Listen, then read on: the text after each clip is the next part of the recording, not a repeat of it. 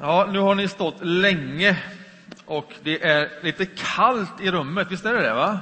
Ja, det är optimala förutsättningar för en predikan, tänker jag. Det är sällan det blir så bra. Ehm, vi ska läsa en bibeltext som finns föreslagen på kyrkåret den här tredje eh, advent. Innan jag gör det så eh, jag var på fest igår kväll, en, en, ett, en stort partaj, en 50-årsfest. Och så var det tal på tal där man får beskrivet karaktären av den vi firar storslaget igår. Eh, och det, det, var, det var samma sorts ord och beskrivningar om den här superentreprenören som vi fick liksom gratulera igår. Eh, och e- en av de sakerna som sades flera gånger det var att det är så mycket som händer här och det är så mycket viktigt som händer här i huvudet eh, som man bara måste få, få ur sig. Eh, och, och hur ska man hinna säga allting som man tänker? Och det gör man ju inte. Utan han hade hittat ett sätt att, att jobba med detta, att hålla igång ett par, tre samtal samtidigt med en och samma person och ändå få sagt så mycket så han tar bort ett par bokstäver här och var och ett par ord emellan. Och så har han sagt mycket mer på mycket kortare tid och kan hoppa helt fritt mellan olika ämnen. Ett fantastiskt sätt att hantera allt det man vill säga här. Och så ställer det krav på lyssnaren som tar emot det här. Att själv då fylla i de ord som inte var där och de bokstäverna för att liksom få sammanhanget att sitta ihop. Hur sitter de här sakerna ihop nu egentligen? Och när vi läser den texten som man nu ska läsa så är det lite så eh, som jag känner som lyssnare. Det här ställer lite krav på mig att fylla i här och var så att vi får det här att gå ihop och sitta ihop. Och det är Jesus som säger någonting och han säger någonting alldeles fantastiskt här. Men det är som att här behöver man ta ett eget varv för att se hur sitter det här ihop egentligen, som han nu säger. Och det ska jag försöka göra i den här predikan. Matteus evangelium kapitel 11. Och du har sidhänvisningen här på sidan om du har en bibel här som du har fått låna.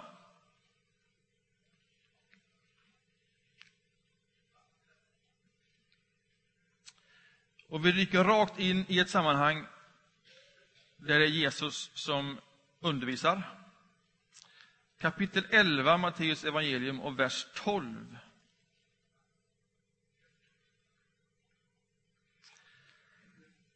Sedan Johannes döparens dagar tränger himmelriket fram. Somliga söker rycka till sig det med våld. Ty ända till Johannes har allt vad profeterna och lagen sagt varit förutsägelser. Ni må tro det eller inte, han är Elia som skulle komma. Hör du som har öron. Vad ska jag jämföra detta släkte med? De liknar barn som sitter på torget och ropar åt andra barn. Vi spelade för er, men ni ville inte dansa. Vi sjöng sorgesånger, men ni ville inte klaga. Johannes kom och han varken äter eller dricker, och då säger man han är besatt. Människosonen kom och han äter och dricker, och då säger man se vilken frossare och drinkare en vän till tullindrivare och syndare. Men vishetens gärningar har gett visheten rätt. Amen.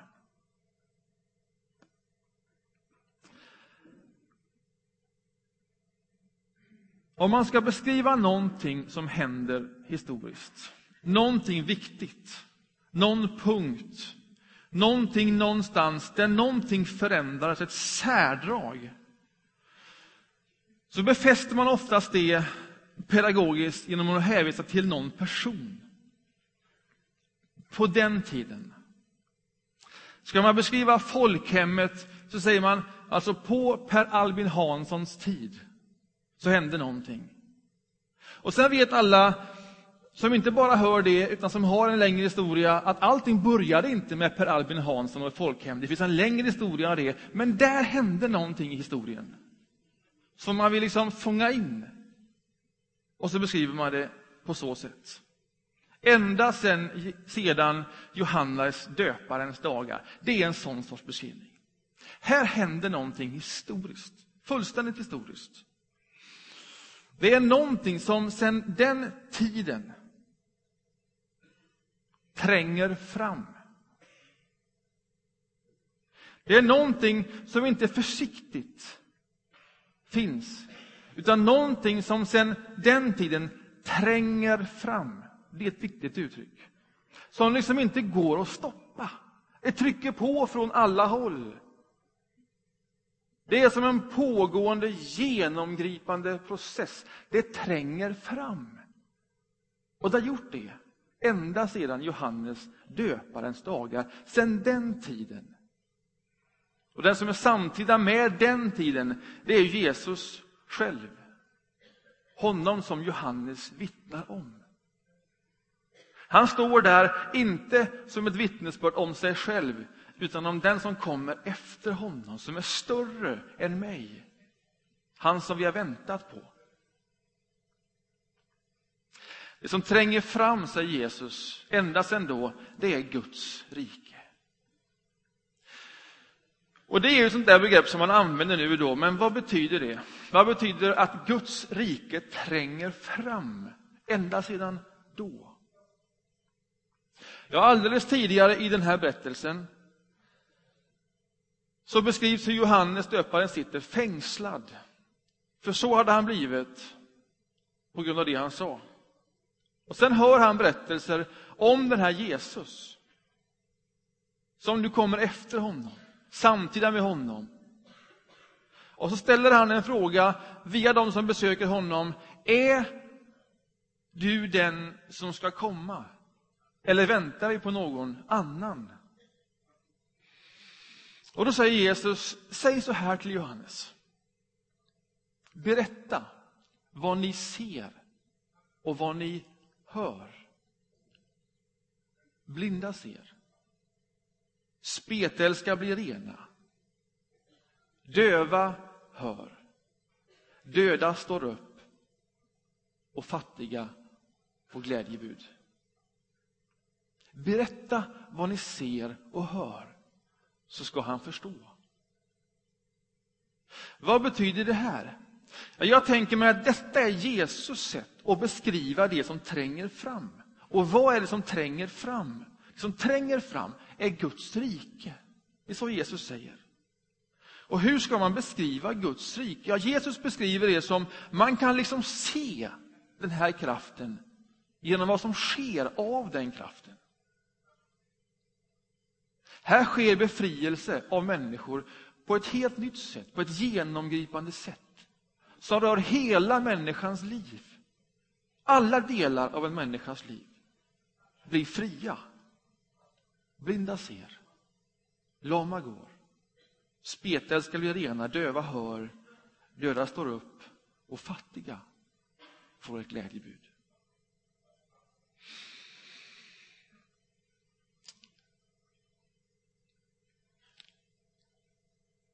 Det är en stor befrielse som är kopplad till en viss tidpunkt och till en person, Jesus Kristus. Vad är Guds vilja? Ja, man kan beskriva det så här, Guds rike, det är Guds vilja som sker. Guds influerande helt och fullt. Guds kraft Guds oinskränkta påverkan. Där det liksom blir som Gud vill, som Gud har tänkt. Där är Guds rike. Där det inte hindras, där inget står i vägen för det. Det är liksom Guds rike. Och om det är vad som sen Johannes döparens dagar tränger fram, om Guds vilja tränger fram och blir påtaglig och synlig på mera tydliga sätt än tidigare.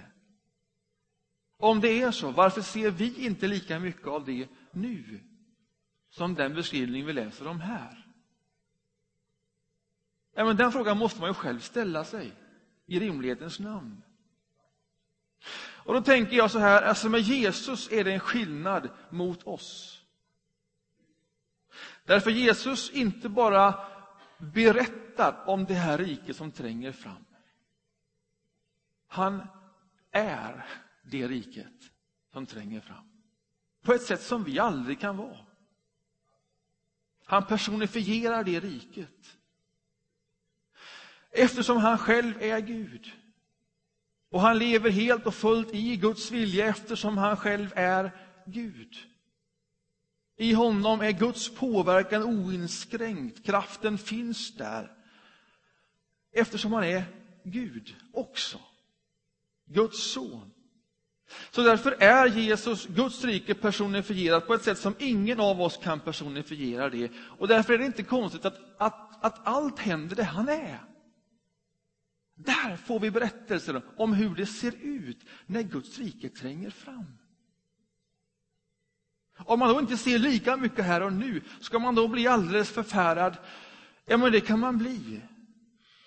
Men man kan också veta att vi kommer inte här och nu se precis som det såg ut då.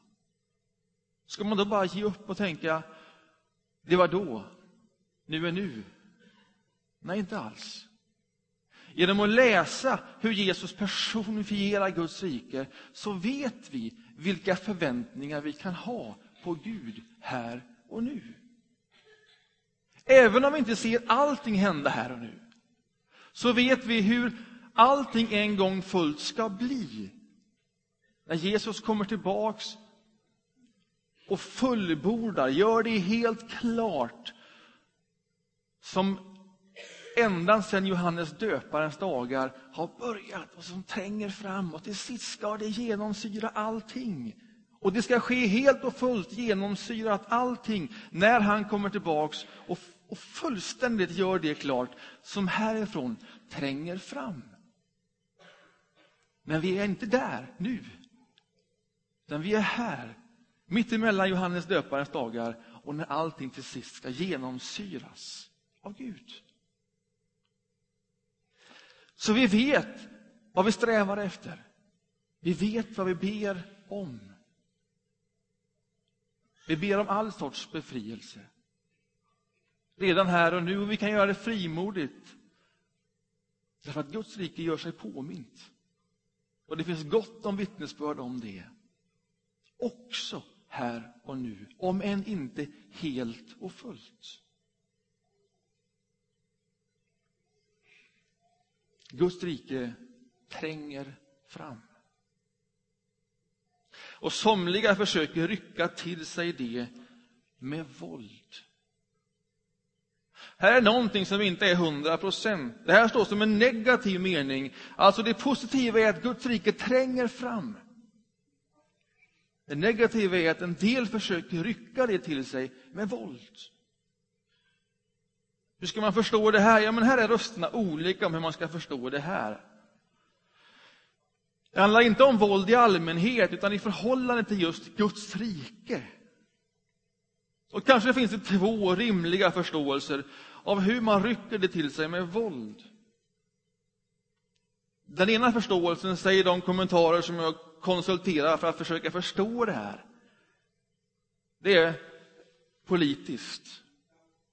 Man kan försöka ta liksom essensen, innehållet i Guds rike, sålla ut etik, moral, ett gott liv, ett befriat liv. Och sen försöker man det, att det, att, att det får vägleda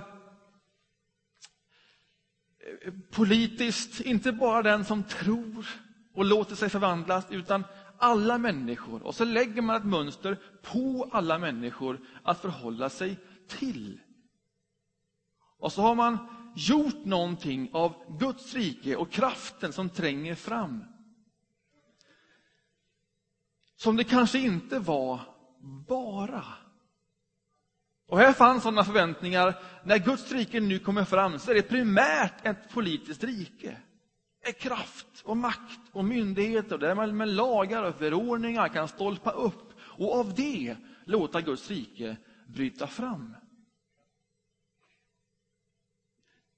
Men när experterna läser texterna så säger de, här tycks det vara som en negativ mening. Som att detta är ett sätt att rycka det till sig med våld. Att göra någonting av det i egen kraft. Och att lägga det på alla andra människor. Hör mig noga nu, jag säger inte att det är dåligt att ägna sig åt politik. Precis tvärtom. Vi måste ha skickliga politiker, bra politiker, kristna politiker som vägleds av ett nytt förvandlat liv av Jesus Kristus. Naturligtvis. Men samtidigt veta att Guds rike byggs inte med lagar och förordningar. Det är någonting annat. Även om det kan påverka lagar och förordningar och förhållningssätt. Men att inte blanda ihop det med den kraft som tränger fram och som förändrar liv inifrån, inte utifrån. Politik kan ju också vara en vidare betydelse som sociologiska mönster som inte bara finns i ett politiskt system utan också någonting som uttrycker en, ett, ett säga, levnadsmönster som vi har här. Den här församlingen har en egen politik, en egen sociologi, mönster och förordningar och det vi tycker är bra för att få fatt i Guds rike. Fira gudstjänst, det är en sån sorts politik. Var med i en mindre grupp, dela livet med en annan människa där, det är en sån sorts inre politik. Detta tror vi är bra.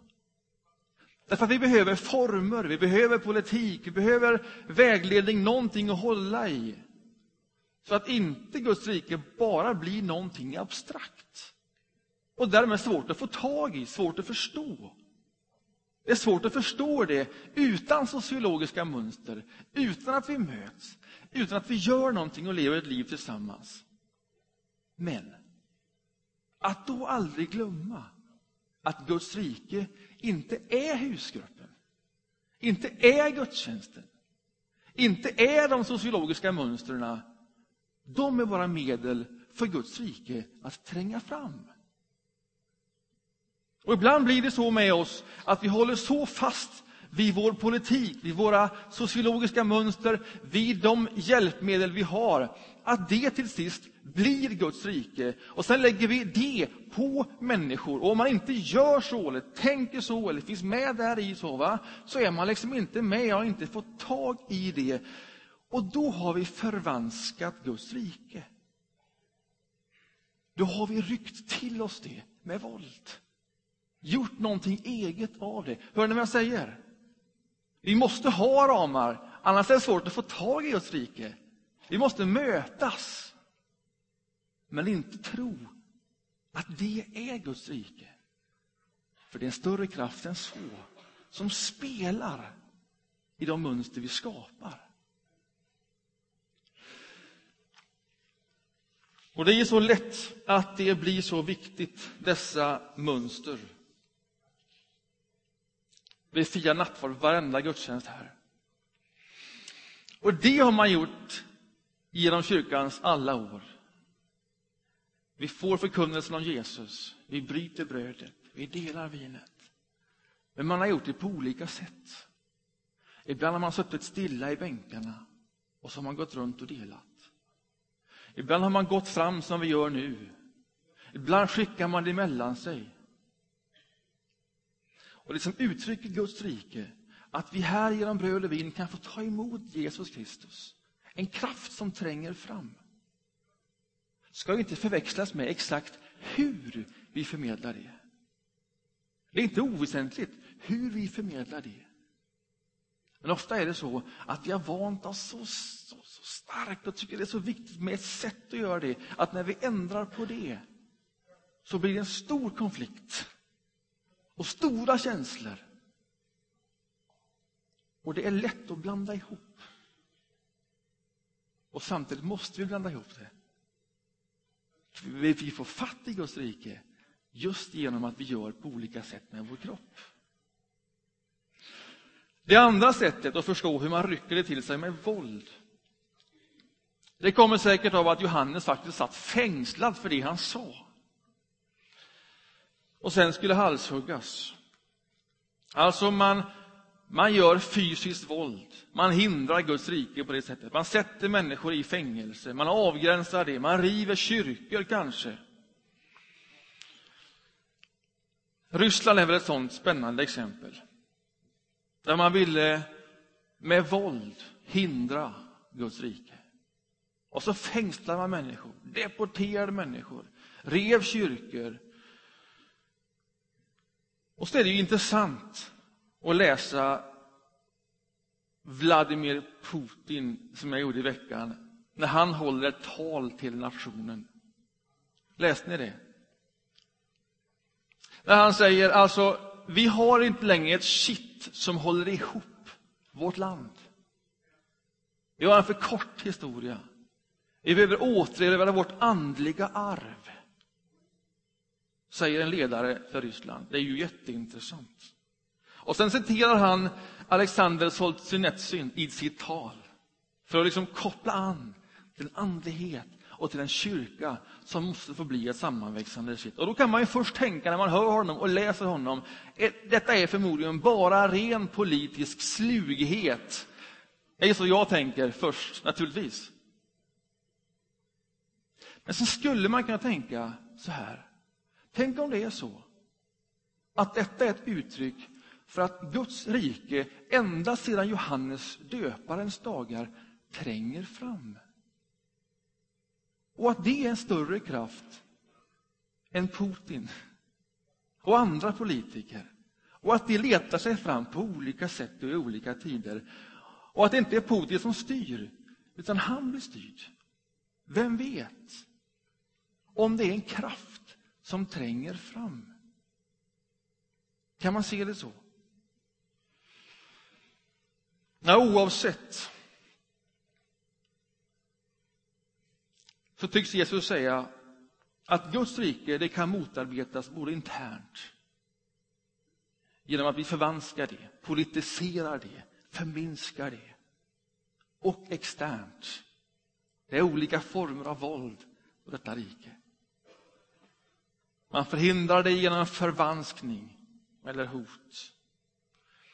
Men oavsett så är den stora poängen att Guds rike är en kraft som tränger fram. Det är en pågående process. Ingen kan stoppa det. Inget kan ta över det. Man kan bara ta emot den kraften och låta den förvandla ett liv. Och man tar emot den kraften genom Jesus Kristus som förkroppsligar detta riket.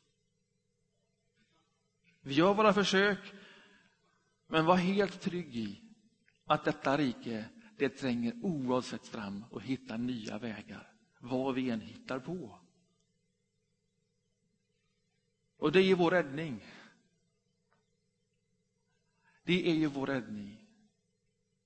Och därför kan man här och nu säga, också här tränger Guds rike fram. Också i denna gudstjänst tränger Guds rike fram.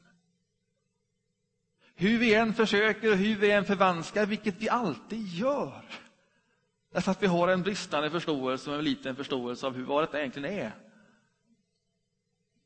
Eller i vilket sammanhang vi är, om vi är förhotade eller förföljda, vilket också kyrkan är i vår värld, så tränger alltid Guds rike fram. Visst är det uppmuntrande? Och så kommer nästa del. Att ta emot detta riket och låta sig förvandlas, det verkar inte vara det som sker intuitivt, om man får tro Jesus. Och nu kommer några bilder som man slänger in här, där vi får liksom binda ihop de här. Hur ska jag beskriva detta släktet? Hur ska man förstå vad en människa är? Och de som man talar till. Ja, men det här, känn på den här, är det som Jesus säger. Torget känner ni till. Där händer massa saker. Man säljer och man köper och man handlar. Och sen är det barn på torget. Och de leker på torget och de sitter här på varsitt ställe på torget. Och sen ropar barn till andra barn och tycker att de ska vara med och leka. Men de barnen vill inte vara med och leka med de barnen. Var de än ropar så vill de inte vara med och leka. Är ni med? Så är detta släktet. Så va? Det är en bra start. Och så slänger han in två bilder till. Den ena är från begravningen. Den andra är från bröllopet. Det ena handlar om allvaret och sorgen. Och det andra om, om glädjen och festen. Och så säger han, alltså vad vi än säger till er, ni andra barn, så vill ni inte vara med och leka. Alltså, det är som om vi befann oss på, på en begravning och vi spelar sorgesånger och vi sörjer någonting och vi delar någonting. Vi tar liksom ut svängarna det hållet, den delen av livet. Och hur mycket vi än spelade sorgesånger, hur mycket vi än talar om allvaret, så ville ni ändå inte vara med och sörja. Och så kan man tycka, ja men det var extremt på det hållet. Ja, sa Jesus. Släng då in bröllopet. För det är också så att, att när vi bjuder in på den scenen, när det bara är fest, när det bara är glädje, när vi firar livet, det nya som sker där så. När vi bjuder upp till dans, så ville ni inte heller vara med och dansa. Alltså vad vi än säger till er, så vill ni inte vara med. Alltså om Johannes döparen kommer med ett budskap om detta nya riket och han ger sig ut till öknen. Han lever torftigt, han fastar, han är radikal, han lämnar allting, han är ensam där ute. Då säger ni om den sortens radikalitet, när han lyfter fram allvaret, ansvaret inför sitt eget liv och Guds dom och behovet av omvändelse, att ta ansvar fullt ut. Så säger ni när vi kommer med det budskapet, han är tokig. Det är bara för radikalt. Han är besatt. Och så lyssnar ni inte på honom. Och sen kommer jag, säger Jesus, och jag kommer inte med ett annat budskap, utan med ett budskap om också det Guds rike. Men nu inte om allvaret, nu inte om synderna, nu inte om behovet av omvändelse, nu inte om Guds dom, utan nu kommer jag och jag möter alla människor. Alla människor. Och jag är med på alla fester. Och jag personifierar Guds nåd och kärlek.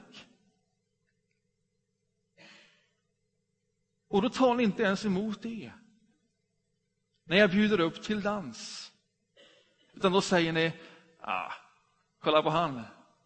Han är en drinkare, festare. Umgås med ovärdiga människor. Alltså vad vi än gör så är ni inte med. Så säger Jesus. Vem talar han till?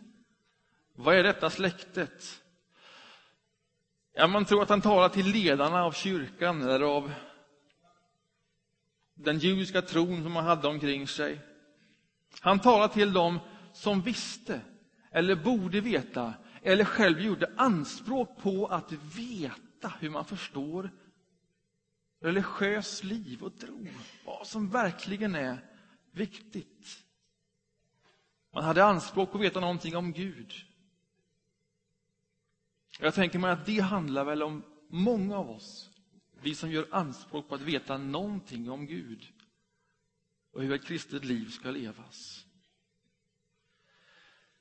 Finns det en risk att också vi hänger fast vid något sätt att se på tron på livet? Inre politiska ordningar, system, sätt att bete sig, vilket gör att inte heller vi responderar för Guds rike när det tränger fram. Finns det en risk att vi också är som detta släkte? Att vad Gud än säger, när det är riktigt allvarligt, eller när det bara är nåd och fest, så hänger vi inte med. Därför att det är inte riktigt så som vi har tänkt oss. Det är inte så vi är skolade. Det är inte så vi gör i vårt trossamfund, i vår lokala församling. Och så går vi miste om någonting som tränger fram. Därför att vi begränsar oss. En lokal församlingspolitik som den här kan vara rätt i en tid och i en annan tid så blir betoningen så stark på hur man ska leva att det kväver människor, det som en gång befriade människor. Och så blir det så att vi rycker till oss Guds rike med våld och talar om exakt hur det ska vara, hur det ska se ut. Annars är vi inte bekväma med detta. Vi måste ha någonting att hålla oss i, men kanske inte hur hårt som helst. Vet ni vad som är signifikant för Guds folk genom alla tider? Det börjar med Abraham, trons fader. När han ska gå in i någonting nytt så måste man lämna någonting bakom sig. Om man inte lämnar någonting, släpper taget av någonting, så är det omöjligt att gå in och vara med om någonting nytt. Man kan inte bara lägga till. Och detta är väl frågan utifrån den här texten till oss. När Guds rike bjuder upp till dans, är vi då beredda att släppa taget, släppa loss och vara med? Eller när Guds rike talar allvarsamt och om omvändelse, är vi beredda att släppa det som då är för en förändring, för någonting nytt? Den goda nyheten är att Guds rike tränger fram oavsett. Det går inte att begränsa. Det låter sig inte hindras av att vi försöker rycka det till oss med våld. Och om det är så, när Jesus bjuder upp till dans, är du med då? Eller när Johannes talar om behov av omvändelse, någonting som behöver förändras, är du med då? Är du med då? Därför att i det finns en befrielse. En befrielse som rör alla områden i ditt liv. Är du med? Säger du ja? Ja, till sist ska Gud genomsyra allt. Allt och alla. Så står det skrivet. Men redan här och nu kan man säga ja när det bjuds upp.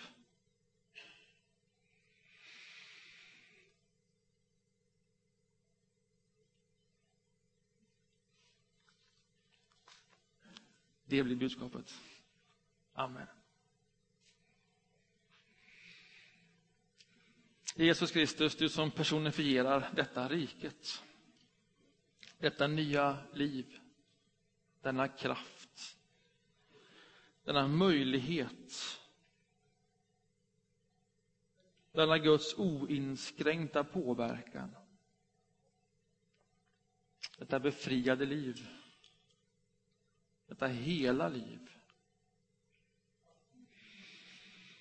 Oavsett ifrån vilket håll budskapet än kommer, om det kommer genom de allvarsamma orden, som från Johannes, om ansvaret för ett liv, behov av att se det, omvända sig från något till dig, eller om vi möter dig i nåden, festen, i glädjen, Jag önskar för mig, jag önskar för oss. Att när du spelar sorgesånger för oss, att vi då deltog i dem. Och när du bjuder upp till dans, att vi då tar steg med dig. Ett sånt fritt och befriat liv, det önskar vi oss. Amen.